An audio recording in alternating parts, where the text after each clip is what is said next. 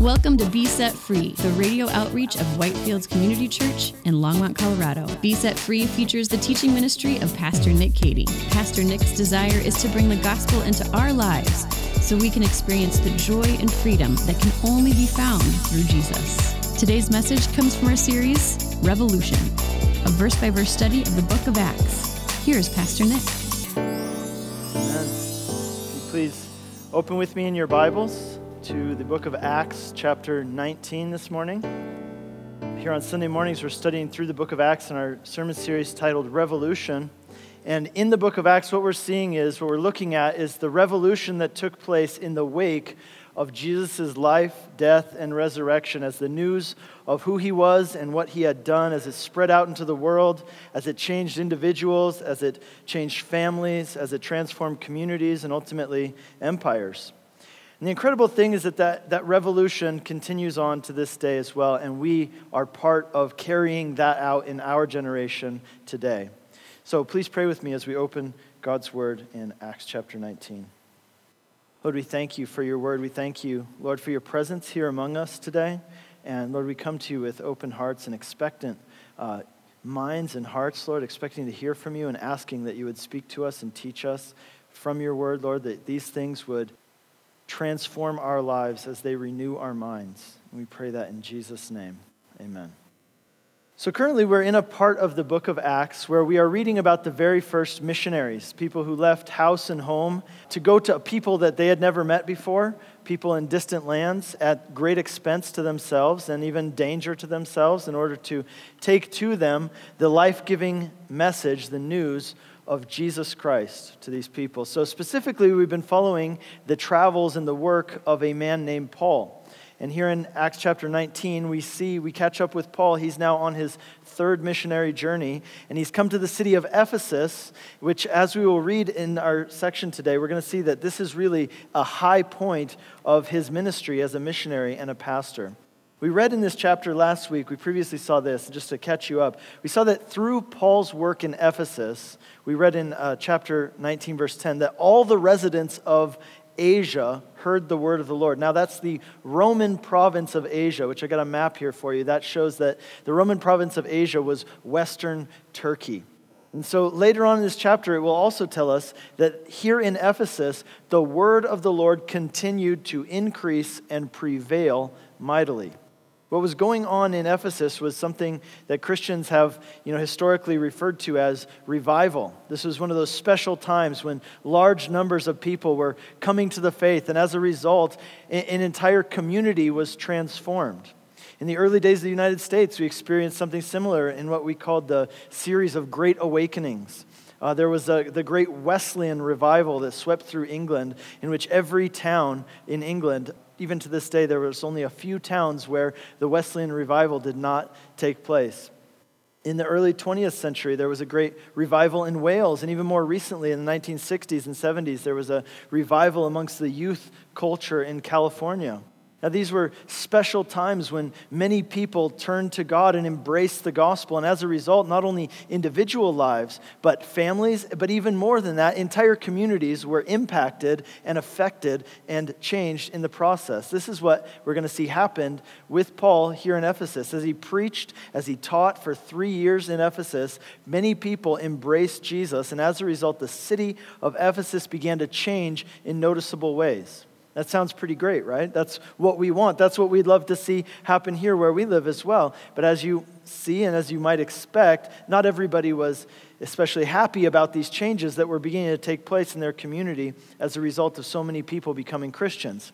So during the time that Paul was in Ephesus, he wrote his first letter to the Corinthians. And at the end of that first letter to the Corinthians, he says this. He writes them, he says, I hope to spend time with you. He wants to come visit them. He says, If the Lord permits, I will. He says, But I will stay on at Ephesus until Pentecost because a great door for effective work has opened to me, and there are many who oppose me. I love that attitude. There's a lot of people who oppose me, so I'm going to stay here some more. That's the story of Paul's time in Ephesus. There was, on the one hand, revival, and on the other hand, there was great opposition. So, the title of today's message is Revival and Opposition. And there are three elements to this story which we're going to be looking at. First of all, we're going to see transformative teaching then we're going to see that there were extraordinary miracles. And then, thirdly, we're going to talk about why so angry. So, transformative teaching, extraordinary miracles, and why so angry. Ephesus was one of the great cities of the ancient world. It was a city with a population of 300,000, which uh, doesn't sound like a lot to us now, but for that time, that was a very large city. I mean, you got to consider that's before urbanization and all these things, before modern technology. This was a city of 300,000 people. That made it the fourth largest city in the Roman Empire, and it was the chief city of the province of Asia, which is Western Turkey. So today, ancient Ephesus is a huge archaeological site. Uh, much of the city still remains, and the biggest archaeological find in Ephesus has been a outdoor theater which seats 25,000 people. Now, to give you some perspective, the uh, Coors Event Center in Boulder seats 11,000 people. The Pepsi Center seats 19,000 people. Okay, so this is a, an arena that sat 25,000 people back in the day. So uh, that's still standing in Ephesus, and we're going to see that that is uh, part of our story today, actually, that, that uh, theater that's been uncovered. But what Ephesus was more famous for, even more than their giant arena, what Ephesus was most famous for was that it was home to the temple of the goddess Artemis. And this temple to Artemis was one of the seven wonders of the ancient world. If you remember back to elementary school when you had to learn about the seven wonders of the ancient world, this is one of them.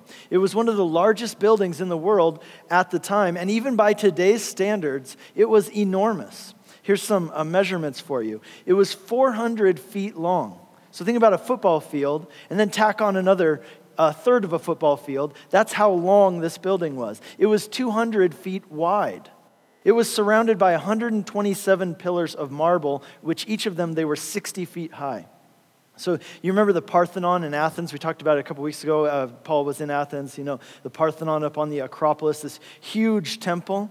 Well, to give you some perspective, the temple of Artemis in Ephesus was seven times the size of the Parthenon in Athens. It was humongous. So Artemis was the goddess of fertility and prosperity. And the temple to Artemis was a great attraction, a humongous tourist attraction, a religious site that people would make pilgrimages to. Travelers from all over the empire, they would come to make privileges or pilgrimages to Ephesus in order to come to the temple of Artemis in order to get the blessing of Artemis, which was prosperity and fruitfulness and fertility in their lives. That's what they were seeking after. And this religious tourism, as you can imagine, it brought a lot of income to the city, a lot of money to the local economy there in Ephesus. So Paul came to Ephesus. He stayed there for three years, which is longer than he stayed anywhere else as a missionary. And part of the reason was because God was doing such a great work in Ephesus, he wanted to stay. The first element that characterized Paul's time in Ephesus and the revival that took place there was transformative teaching. So that's our first point we want to look at. Read with me, if you would, from verse 8 of chapter 19. He, that's Paul, he entered the synagogue when he came to Ephesus, and for three months he spoke boldly, reasoning and persuading them about the kingdom of God. But when some became stubborn and continued in unbelief, speaking evil of the way before the congregation, he withdrew from them and took the disciples with him, reasoning daily in the hall of Tyrannus. This continued for two years, so that all the residents of Asia heard the word of the Lord, both Jews and Greeks. This hall of Tyrannus, some translations of yours, if you're reading a different translation than I am, it might call it the school of Tyrannus. That's because this was a lecture hall. It was a rented room in a local school that Paul borrowed or rented, and he would have meetings there. It says that he met there daily. And during these meetings, he would teach from the scriptures about Jesus, and he would challenge people intellectually and emotionally to consider who Jesus was and to consider what Jesus did and what that meant for their lives lives. There's one ancient document which says that Paul did this every day from 11 a.m. to 4 p.m. That's five hours. That's a lot of teaching. That was siesta time, by the way, in that society. And so while everyone was taking a break from work, Paul would go and he had this room that he rented or borrowed, and he would teach the Ephesian disciples, the Christians, and anyone else who was interested, and he would teach for five hours every day, six days a week. We imagine that he probably took the Sabbath off we guess that. So, six days a week, five hours a day for two years. That's thousands of hours of teaching. So, these Ephesian believers would have been extremely a well taught group. You've been listening to a message by Pastor Nick Cady of Whitefields Community Church in Longmont, Colorado. We'll get back to the remainder of this message in a moment. We are open for in-person worship on Sunday mornings with services at 8, 9:30, and 11 a.m. Come grow with us on Sunday mornings, online or in person at 8, 9:30, and 11 a.m. Now, back to Pastor Nick with the remainder of today's message. And the result of these two years of explaining and instructing, of doctrine and application, the, the result of that is that these Ephesian believers ended up with an excellent understanding of the scriptures and they were equipped to effectively minister to people in their community. One of the things we read there is that as a result of Paul's teaching all this time in the hall of Tyrannus, it says that all the, all the residents of the Roman province of Asia heard the word of the Lord. The disciples that Paul was training through this regular teaching, they went into their neighborhoods, they went into their workplaces, into towns and villages, and they took the word of God with them to those places. As they were being taught by Paul, in the process, they were being equipped. They were being equipped to speak to others, answer their questions uh, because of what they were from Paul from the scriptures. And this is the very kind of thing that Paul actually writes to the Ephesians about. In his letter to the Ephesians in chapter 4, he tells them that the role of a pastor and a teacher, anybody who's leading in the church, the role of the church is to equip the saints for the work of the ministry. And so that's what Paul was doing there in Ephesus. He was teaching the whole counsel of God. See, this is our heart at Whitefields as well. We place a big emphasis on teaching the Bible, on reasoning about the gospel, and our goal is to equip you. That's what this is all about, equipping you so that you will be able to minister to people who you cross paths with, people uh, that you come in contact with, so you'll be equipped to teach your kids and to answer questions that, that people you know might have about Christianity. So, Paul's teaching in Ephesus, it wasn't just informative, though, it was also transformative. Paul would later write to the Romans and he would say this He would say, Do not be conformed to this world, but be transformed by the renewing of your mind, that by testing you may discern what is the will of God, what is good and acceptable and perfect. So, teaching that transforms your life is teaching which renews your mind, which engages you intellectually and challenges your deep seated patterns of thinking with the gospel, the message of who God is and, and who you are and what God has done for you in Christ. You see, the reason why Paul was so committed to teaching, that he spent five hours a day doing it six days a week for two years. That's a commitment. The reason he was so committed to teaching is because he knew that the Word of God has the power to transform a person's life.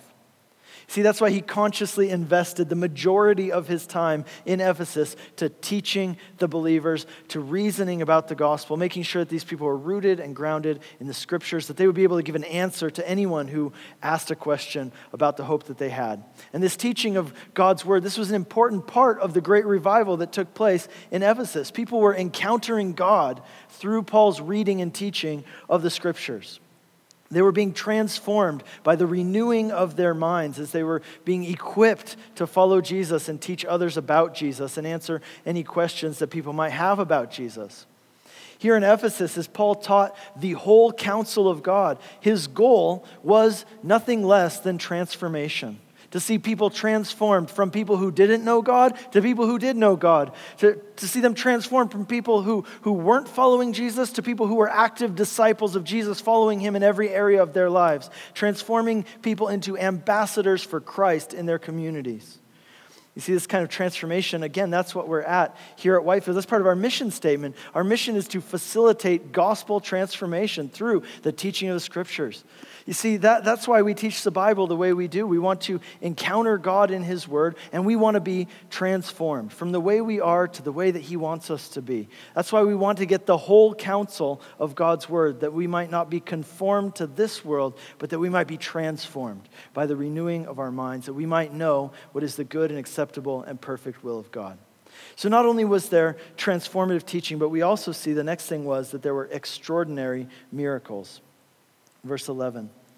And God was doing extraordinary miracles by the hands of Paul. Some of your translations will say unusual miracles. These were things which, even as far as miracles are concerned, which you'd think a miracle is kind of extraordinary by nature, right? But even beyond that, as far as miracles are concerned, these were especially uh, noteworthy. They were especially um, unusual.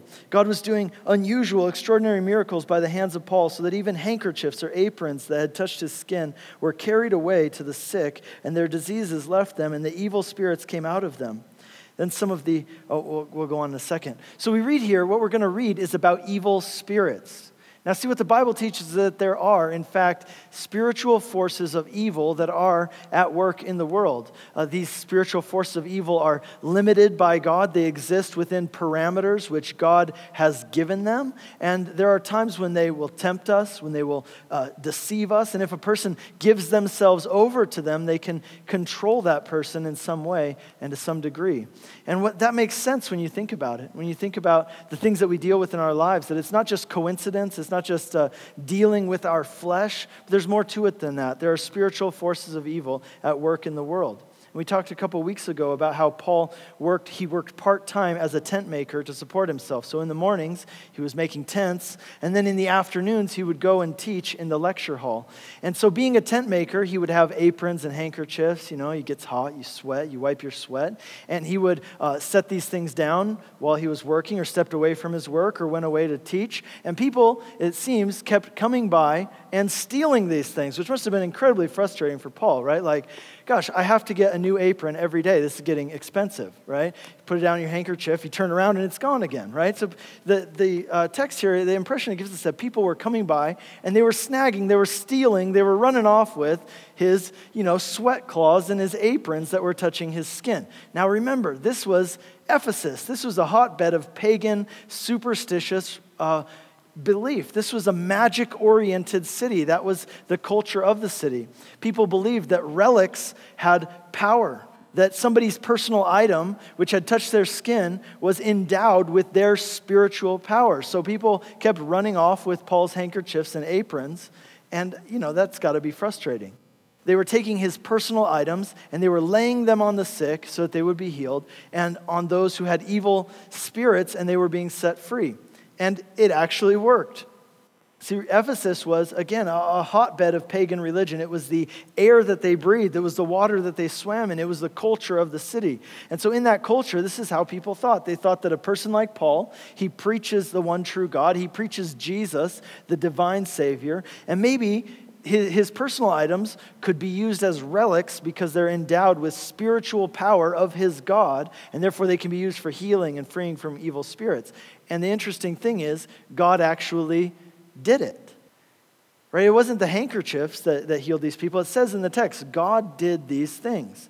Now you wonder, now why would God do that? Isn't that somehow kind of validating their superstitions?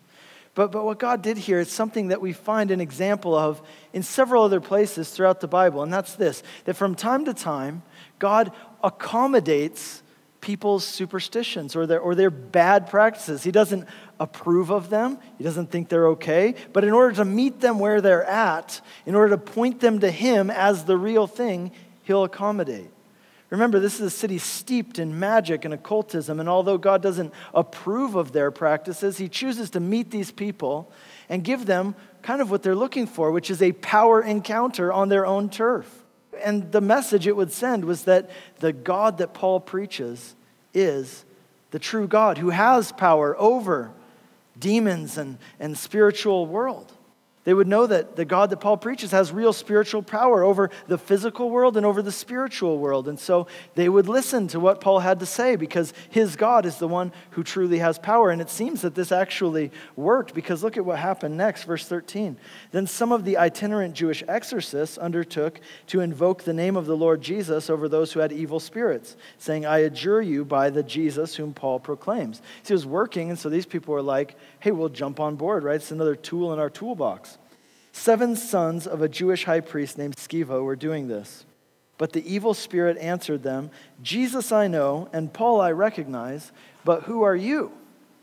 So word began to spread that this, there was real spiritual power in the name of Jesus. And so here are these people, and you know, they've got this little family business of exorcising demons. And so they say, hey, it's working for those guys. Maybe it'll work for us. So they start invoking the name of Jesus kind of in a superstitious way, right? Like as a formula to drive out demons, kind of a magic word that they could utilize at will as one more tool in their toolbox to get the job done.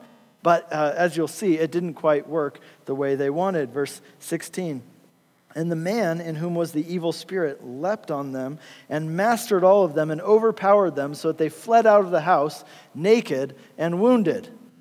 That's a bad ministry day, right? Like you go into ministry with your uh, six brothers, and one day you come home and uh, you're naked and you're covered in blood, and your wife says, How was the day, honey? And you're just like, I don't want to talk about it. And you just go to your room and you shut the door. So the problem with the seven sons of Sceva is that they were trying to use Jesus, but they had no relationship with Jesus. Do you see the difference? They're trying to use Jesus, but they have no relationship with Jesus.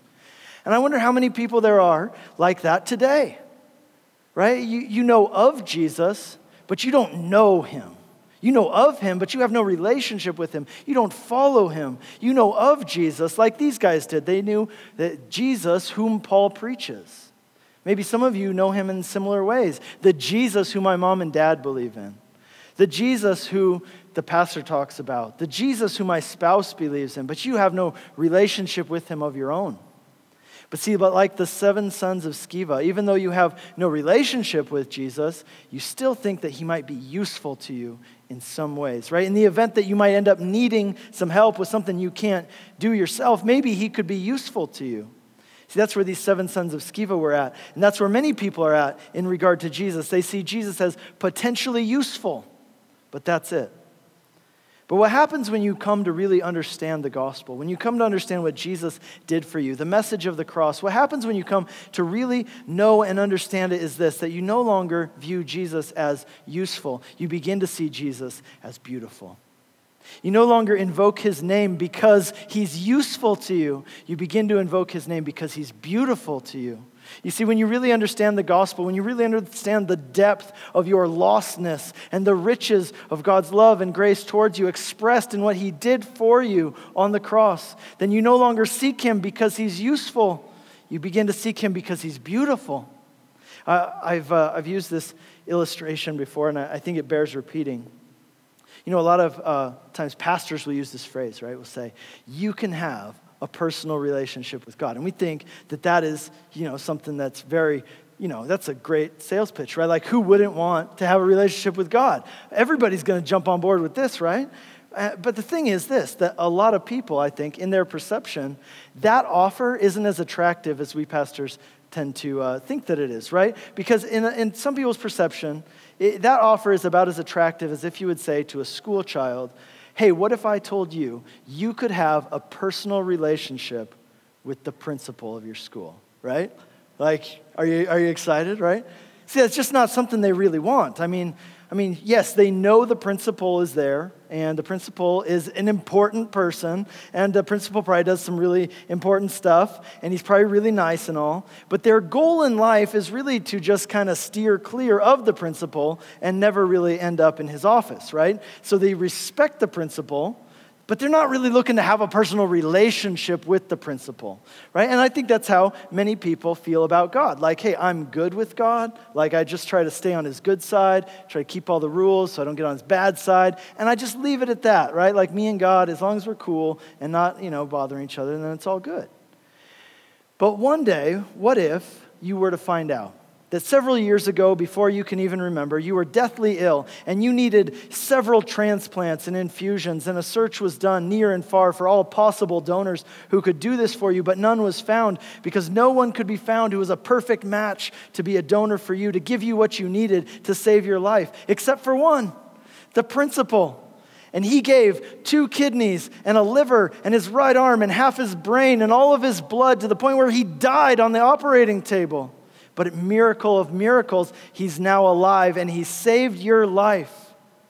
Do you think that might change? That knowledge might change your feelings about the principal? Well, of course it would. It would change your entire disposition towards him, the way that you relate to him, the way you think about him. It would all change. You'd smile when you walk past him. You'd begin to watch him and observe him with a curious eye. Who is this person who would do such an incredible thing to save me? Well, I've never done anything for him. You, would want to get to know him. And in the meantime, guess what? You would trust him, wouldn't you? You'd inherently trust him because clearly he has proven that he cares about you. And so he must have your best interest in mind. See, when you really understand the gospel, when the gospel becomes personal to you, then you no longer view God primarily as useful, but you begin to see God as beautiful. You've been listening to Be Set Free, the radio outreach of Whitefields Community Church in Longmont, Colorado. We have three in-person services on Sunday mornings at 8, 9.30, and 11 a.m. And our 9.30 and 11 services are live streamed on our website for those who would like to worship with us online. We are located just east of County Line Road and Highway 119 at 2950 Colorful Avenue in Longmont. For more information or to hear other messages from Pastor Nick, Visit us online at whitefieldschurch.com. Be Set Free is a listener supported program. If you have been blessed by this message and would like to support this ministry, you can send a donation via check to 2950 Colorful Avenue, Longmont, Colorado 80504, or donate online at besetfreeradio.com.